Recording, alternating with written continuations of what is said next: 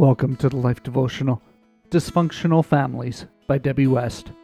Now Jacob loved Joseph more than any of his other sons, because he had been born to him in his old age, and he made a richly ornamented robe for him.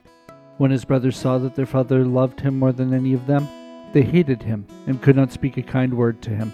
Genesis 37 3 and 4. Talk about a dysfunctional family. Jacob and his sons definitely had issues.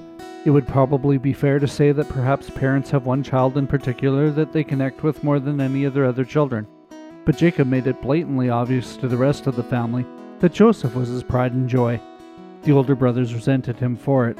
Of course, Joseph didn't make any things easier for himself. He told his brothers about the dreams he had where he would rule over them.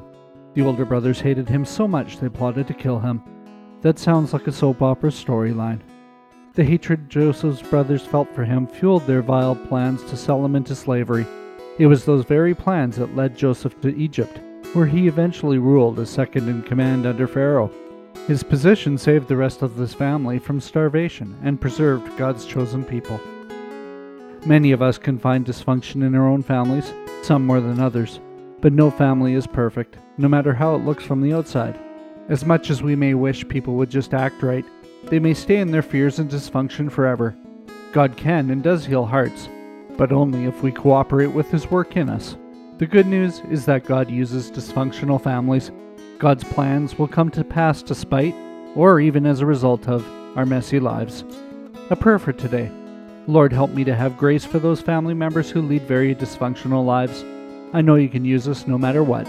Amen. Go deeper. The early patriarchs were not immune to character flaws.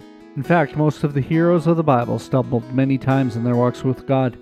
If you're struggling with dysfunction in your family, seek out a counselor or contact a mentor here at thelife.com. Don't walk it through alone. You can get that mentor at thelife.com slash prayer.